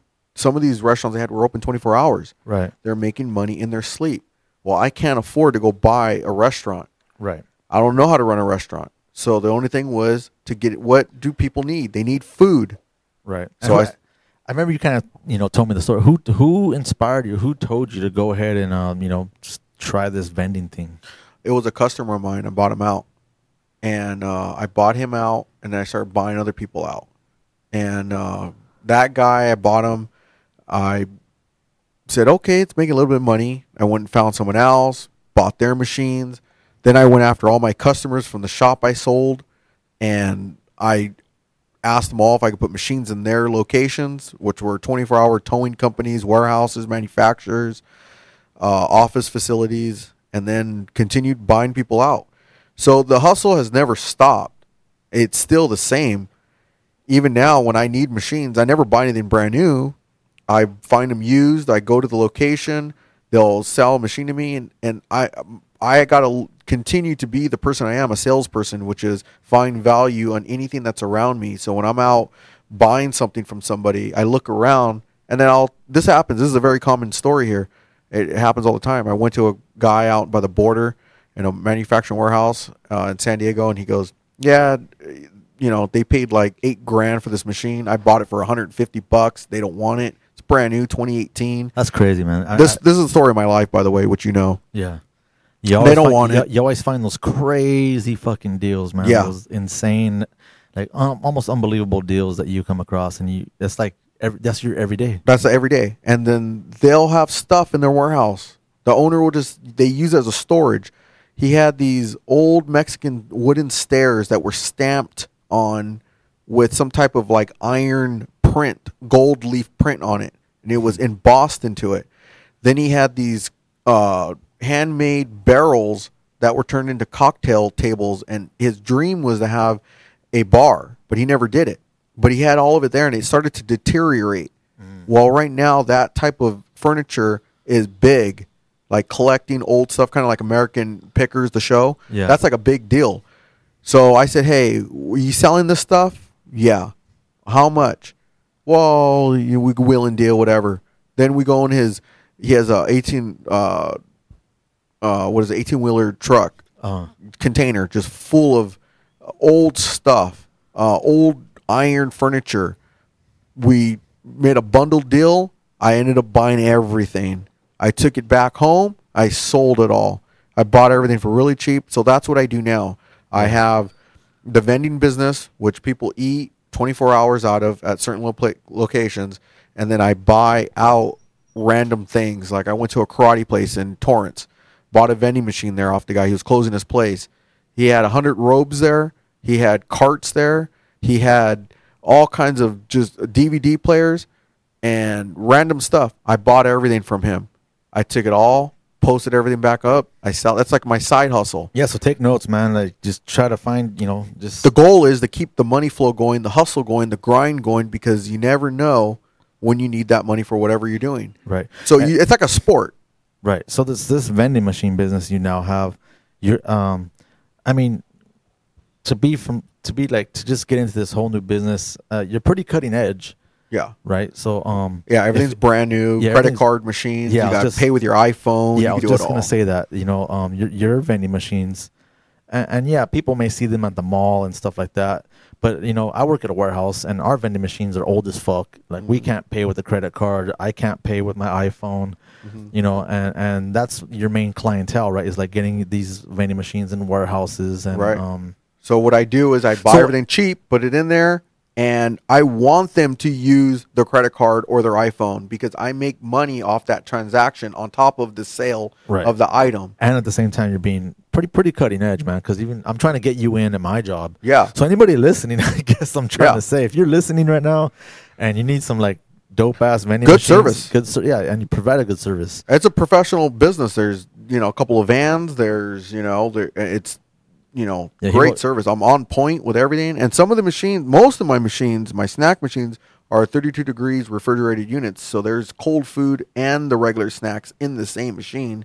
So your chocolates never melt. You can get a lunch. You can get a cup of noodle. You can get a chicken salad little canister. I mean, Yeah. there's options. yeah and, in- and in orange county you have all the health food in there going on the whole new uh, everything depending on where it's at whatever you want so that's my life now my life is really about food and buying and selling flipping doing whatever i can to stay out of working for somebody just trying to stay free Yeah, that's a good message, man. And I'm I'm I'm telling you, Danny, I'm on on the I'm on the brink. You know, I've been a teamster. I've been working at my job for the past twenty years now, man. Um, you I'm- may see what i you may see me as what i do is hard but what i see you and everyone else doing in the world you know working Yeah. to me that would be impossible for me that would be something so hard for me to do i couldn't be somewhere on time like that every day yeah, at a job i can't do that yeah. There's certain people that have that that that um that that in them. I have, I mean, I'm a free spirit as well. Like I said, I, I you see me, Yeah. you know, doing my side Hustle. Oh, yeah. I'm still trying to like you know break new ground and stay um, on top of the game and be innovative and you know you know inspire and put shit out. Um, because that's that's in me too still, and just like it is with you with your vending. So anybody listening, man, if you work at a warehouse or you know wherever the fuck, uh, Yeah. an office building, you you know hit up me or you know Yeah, they can find me Kachow uh, underscore Z thirty two. here I go plugging Danny man. So if you want some top of the line, uh, new vending machines, Yeah. with you, you can use a credit card and because I you know that when I heard him say that because there's been times I, I would go to the I don't carry cash on me much. That that wasn't guy. easy doing that. No, I know it wasn't. You know, I, literally got in this business with cash only, junk, crappy machines. But my sales pitch and my determination and just, you know, I mean, look, I I took all those machines out. I sold them, bought new machines for hardly nothing, and then I would sell the old machine for more than what I bought the new machine for. Uh, off of you know Craigslist, OfferUp, Letgo, Marketplace. I take advantage of all those like everyone else does, and then I offer the delivery because I have a hydraulic trailer that can easily unload it to wherever they want, and I charge them on top of that. Right. So there, there's the other part of the business, and then I take care of all my locations. Every Christmas, I go and drop off hundreds of cookies to the employees and gift baskets to all the management. That's how you run a legitimate cus- uh, you know, uh, a business. Is at some point you got to understand that it's not about you; it's about them. Because if you take care of them first, then you're going to be taken care of by them. Right. So you think about the other people first, and you do it right. So it's about building solid, clean relationships right. with zero hassle. You just got to do it. That you got to bite your tongue. Basically, you got to just bite your tongue and give a good service in any type of business you do. In anything you do, you got to be that way. So yeah, yeah, you listening, man, you hearing all this, um, that's coming from him. If you're self-determined and uh, you know you're on the brink of like trying to do your own business, Danny came on the show. We talked for part two. Uh, we didn't want to really, uh, you know, babble on the whole soul thing. We kind of did that in in episode one. He really wanted to come on here and, and, Help of- someone out there. yeah, help someone listening, like you guys listening, inspire. Um, yeah, this is a determined, hustling man right here, man. Yeah. Uh, not there's not too many real ones around like that that, that are uh, you know self-made. So, uh, yeah, man. So this is the Soul 101 podcast. Uh, we touched a little bit on the soul, some of the questions. I'm hoping to do a recap as well. I promised uh, uh, to do a recap with Nick Aguirre. That'll probably be a lot more soul orientated. Yeah, I'm hoping there for that one. Yeah, you can He kept down. asking for me on that one. Yeah. Same thing with uh, Yeah. you know John Dillinger. Uh, you know, have him back on for a part two because there was just so much to talk about with the whole Tokers line, the whole Toker CD, and of course all my other, other future guests. Like I said, I'm gonna be having um, Norwalk Records and Sounds of Music on. Hopefully, I get them on ASAP. But uh, um, yeah, man. Before we go, I'm just gonna. Uh, uh, we're 20 years later, and uh, yeah, Danny, man. Uh, from what I'm hearing, uh, and from what we're gonna do, Liquid Image uh, is the main catalog for a lot of these rare oldie compilations, and, and some of the ones that are the big dogs. You know, the ones with the with the with the large catalogs, like the Lost Soul, my my Gangster Soul Harmony, and, of course, and so many many others that you Yeah. that don't even have my logo on there that were represses for before I was even around. I was repressing. They would other labels would call me and say, "Hey, we'll send you the artwork Right. and the music. Can we get it done?" And I would say, "Of course." And Yeah. but my name's not on any of that stuff. I had to leave it original and respect what was previously done. So there's uh, so much stuff out there. Yeah, so we're gonna probably take it out real quick, but um, yeah, real quick, man, just to put it out there, man. Uh, 2020 is looking pretty pretty dope. Um, we're gonna have Danny, you know, I'm gonna have him involved with the soul scene once again because it's like a resurgence. We're 20 years later. Oh yeah. It's like you know, it's Well, just the to word? be just It's to like be clear, I'm Uh-huh. retired, but only George has access to all the stuff that I had repurchased because every company at some point when it can afford it should have their own marketing uh, equipment. So when I did rebuy everything, I called George and said, "I got everything. So if you need anything, it's here for you." So you do see some of his posts where he's looking looks like he's at a, a print shop. It's actually my house and he's there printing posters and getting Well- decal or, or getting artwork done. Well, that's what I'm. That's what I'm headed into right now, man. It's 20 years later, and I think, um, you know, the whole catalog you have is Liquid Image. It's not about me. It's not about Gangsters of Right. Harmony. It's not just about you know Nick Aguirre and the Soulful Things line. It's not just about Lost Soul and Robert Ramos and Sal Rodriguez and what they contributed. It's a major part. But Danny was uh, the hubble for like all that. So Right. um, yeah. we're, we're, we're, we're, we're in 2020, man. Uh, we're gonna do. A, he's gonna expose an art gallery, Yeah. the Liquid Yeah. Image. He's gonna release all that shit. yeah, And that's gonna be you- crucial, dude. Yeah. Yeah, that's gonna be crucial and mind blowing. And I think honestly, like, regardless of what the opinion is about, you know, social media and the whole soul scene and whatnot, I think that folks are still gonna come to really appreciate with y'all continuing to document this and man, to just put that out there through an exhibit. That's and really, what it's learn- about. Yeah, the document. No, you're you're very Yeah. crucial. Yeah. you're very crucial to to a lot of the visual Mm-hmm. imagery that, if nothing else, like Yeah. many of the times. So we're working on it. No, sorry. Go ahead.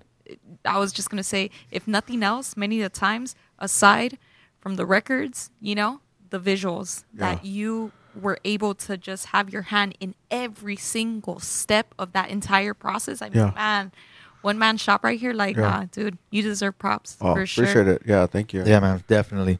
And like I said, 20 years later, we're gonna put it all out there. The Liquid Image uh, art. that's in. Japan, right? Yeah, that, that's that's gonna be in Japan. Yeah, that's so huge. It's gonna be all like you know the the soulful things catalog, art gallery, everything this man touched. Well, all Yeah. the, the the major players that this man. As far as the soul scene goes, as far yeah, as the soul, yeah. well, the soul compilations, Compilation, not, not yeah. so much the scene, Scene, but Just yeah. the, the, yeah, the soul comps. Yeah. You know, so the soul comps he's created, you know, under his um company, Liquid Image. He's gonna, you know, we're gonna have a, an art gallery, a Liquid Image art gallery. It's not really, it's not really about me. It's just about the stuff he's put under as an umbrella. He's gonna uh, showcase all the art, and there's a lot of lost archives. Not lost, but there's a lot of archives that you have in your computer that we've created no one's ever seen. no one's ever seen, Yeah, and you're gonna see fresh. it. You're gonna see it at this exhibit. Yeah. And that's really exciting. And again, to just hear like where this all traced from, even the most like humbling of stories and I think all of that is just is beautiful to hear all of that because it really does you know years down the line you know like it gives a visual of like man like this is where it began Yeah. for a lot of these cats i mean just even hearing of your struggles and how like all of yeah, we didn't really started get into you the, know? the struggle was real, man. The struggle was uh, it was No, crazy. and it, it's it's so important to hear these things because you wonder a lot about that with the artists behind these records. You know, I've Mm-hmm. asked you questions about what's the backstory, but we don't have no documentation. Right.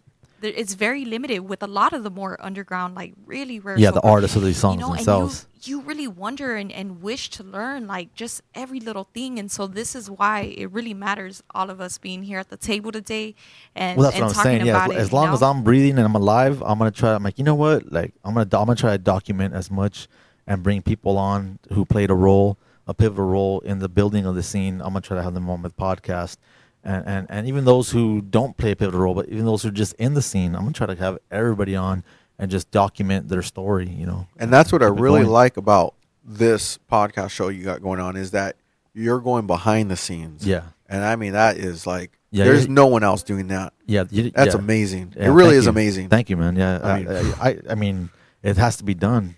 you know. Yeah. And I and I was there. You know, I'm one of the rare ones from the '90s who remember who have access to these people to bring them on. I have relationships with these people. Some people don't have that relationship to where they'll come on a show for them. Like, oh, well, I don't really know this cat. Like, I don't know, but I'm fortunate and blessed enough to know. Like, like I just called Richard Sneed from Norwalk and, and Mario. Those are like family. They're like, oh yeah, for you, George. Like, psh, yeah, we're, we're on there. Like, that's Yeah, dope. Like, that's and good. again, you know, you're introducing this to a lot so of I don't want to take for for granted Yeah. like who I know and what I have at my at my hands to, to bring on. So I'm like, you know what, I'm gonna I'm gonna play this to my advantage, and I'm gonna you know let's share the, let's share some history, let's share some backstories, let's talk about uh, the stuff. So yeah, man. So 2020 is looking really dope. I'm glad Danny's uh you know coming back and and, and we're gonna put this uh this art exhibit together. It's gonna be mind blowing. It's gonna be pretty dope, man. It's gonna be the first ever because you see hip hop dudes doing it. Like you said, that hip hop uh, place you went to. What was that? Contact High exhibit. Contact yeah, so you, you exhibit know, at the there's a bunch of exhibits for hip hop and and, and, and a even bunch of little exhibits. spots, man. Especially like you know, in in places that are overshadowed, like here SGV or in South Central. You know, we Right. see a lot of like. Um, shout out to Black and Beans Project recently. They did some stuff, and you know, similar artwork, just like what you were honoring um, through the Yeah. CD comps, right? And it, what was cool is that you said you didn't even want to take the credit for that. Yeah. I didn't want to change it, you know. Yeah. So, um, what do you think about that, man? Like an art exhibit where it's finally uh, someone shedding some light on the rare soul, the birth of it, like some some of the comp, some of you know, having an exhibit about like that. Well, I mean, as I've mentioned, you know, like I think it's a very crucial part, is uh, specifically just speaking from the LA community, you know, but it's a very crucial element to our overall identity and culture across this landscape right here. But it has definitely like just it's it's impacted so many other places worldwide and we talk about Japan we got our eyes on Japan because Japan is It's a one of those Japan Europe. It's gonna be um, it's a Japan thing for sure. But I'm, I'm gonna try to I'm gonna try to you know it's gonna try to become a Japan Europe tour first, and then I'll tie in and come back home. You know, because sadly, I mean, uh, you know, like you we've talked about it briefly. Uh, We're gonna end the podcast. So we're we're just about ten minutes in. Uh, about five ten minutes. I'm probably gonna, or maybe even sooner. But uh, you know, we were talking before the podcast about like you know like why is it that people go overseas, and you know, I just feel that the appreciation is there more. It's sad, but it's it's a it's the truth. Yeah. You know, it's a sad truth. Is like if you try to do something home, you don't get you know you don't get love home. It's really I mean you do, but not like you do like doing something overseas. You know, Yeah. it's got to be done. It, it just seems that's the tr- not the trend, but that's just and that's noticeable for a lot yeah in hip hop. yeah in hip hop too and you everything. know You know, like you know, if I try to do like that art exhibit here at home, who's gonna show up to it, it? it gets taken for granted sometimes you Yeah, know and i think the reason why a lot of times it's also cherished overseas because it wasn't many a times birthed Right. in that community and it's very rare like once And they in a blue and- moon yeah, that they, they get em- to get access directly to the folks that were behind Right. the, those creations so i think that's why the excitement is also there Of too, course. and it's very high you know Yeah, so um, they, then they embrace the hell out of it out there in Japan too. We're gonna do question and answer out there. It's gonna be a it's it's already like looking to be pretty epic, pretty Yeah. dope. We're gonna we're gonna go there. We're gonna do question and answers. Um, um, I'm hoping you know Nick gets to make the journey with us because his his uh, line will be featured Um, I'm not sure if we can You get a should hold. come with us too, since you're really good at the interviewing. Yeah, You thank know, you. I appreciate yeah. that. Yeah, they're so gonna love it. 2020, man. questions, yeah. Um, didn't want it to count the bag, but that's because you never know what could happen in the future. You know, that's why I We're really gonna don't like make to. it I really don't like to speak on stuff that I'm about to do. You never do that, you know. Mm-hmm. But we're at a podcast, and it just it just felt like it was Now okay we gotta to, make it okay to talk about. you never know who's listening, and you know anything can happen. Yeah, from I mean, here we're tomorrow. taking any kind of help is appreciated. If Yeah. if you want to see this happen, I mean, it's dope. Like you know, just contact me. Doing the if call you, out. yeah, if Doing if you could out. add to this, you know, thing. If you're from Japan and you could add to this, uh, or have us, you know, because obviously we're gonna bring records too and play. So you know, Yeah. just saying. Anyhow, man, uh, we got to wrap this up. This is the uh, Soul 101 podcast. Uh, I wish we had more time to keep talking. There's so much more to talk about, but uh, we got we got to get going. So until episode six happens, and hopefully, um, you know, I've been working, like I said, to try to get uh, Richard Sneed and, and Sounds of Music and, and, you know my good buddies at those record stores together. That's my next focus to get them on. But if not, we'll get another guest. We're gonna keep this going. We're gonna keep talking, keep revealing, keep sharing stories, backstories, and history, man. That's what it's all about. And uh, questions, man. Like please, um, at the Vinyl Life on Instagram. You could DM me. You have any questions that I'm we we missed here? Because I'm sure we missed a shit ton of questions. So I'm all up for answering any kind of questions you guys want to give me, or if you want to, uh, you know, DM message Kachow Kachow Z32.